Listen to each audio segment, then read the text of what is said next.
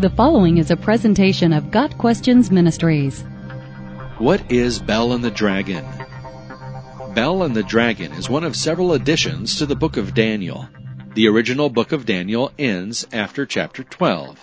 The extra material is found only in later translations, such as the Septuagint, but not in the older Masoretic text.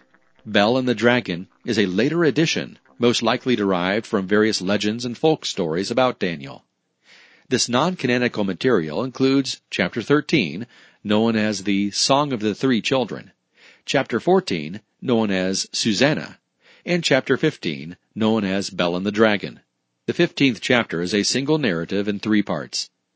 According to the text of Bel and the Dragon, Daniel is honored above all others by the new Persian king Cyrus. The king asks Daniel why he does not worship the statue of Bel, to which the people have been offering great quantities of food every day. Daniel replies that he does not worship false gods made with human hands, but only the living God. Cyrus claims that Bel is a living God, since all the food offered to him disappears each night, eaten, he claims, by the idol. Daniel repeats his belief that his God is superior to Bel. In a rage, Cyrus pits the Persian priests against Daniel. If they cannot prove that Bel eats the food, they will be executed. If Daniel cannot prove someone else is eating it, he will be executed. The priests ask the king to place the food himself and then seal the room with his own signet. Without telling the priests, however, Daniel spreads ashes in the idol's chamber as the king watches.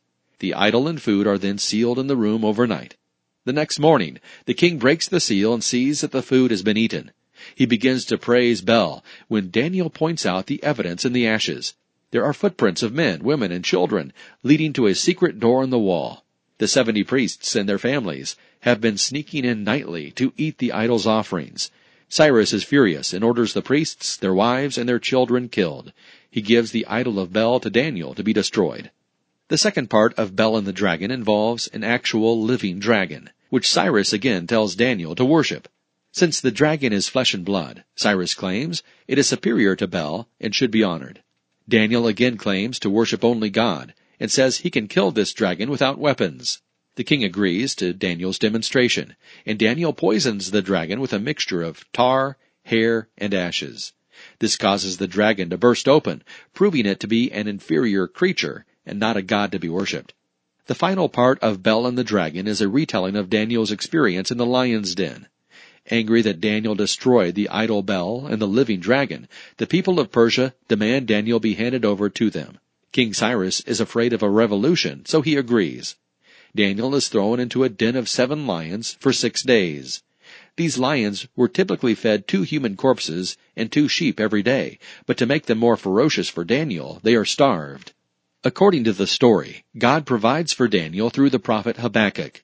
God does this by sending an angel to carry Habakkuk from Judea by his hair and holding him over the den so he can drop food to Daniel.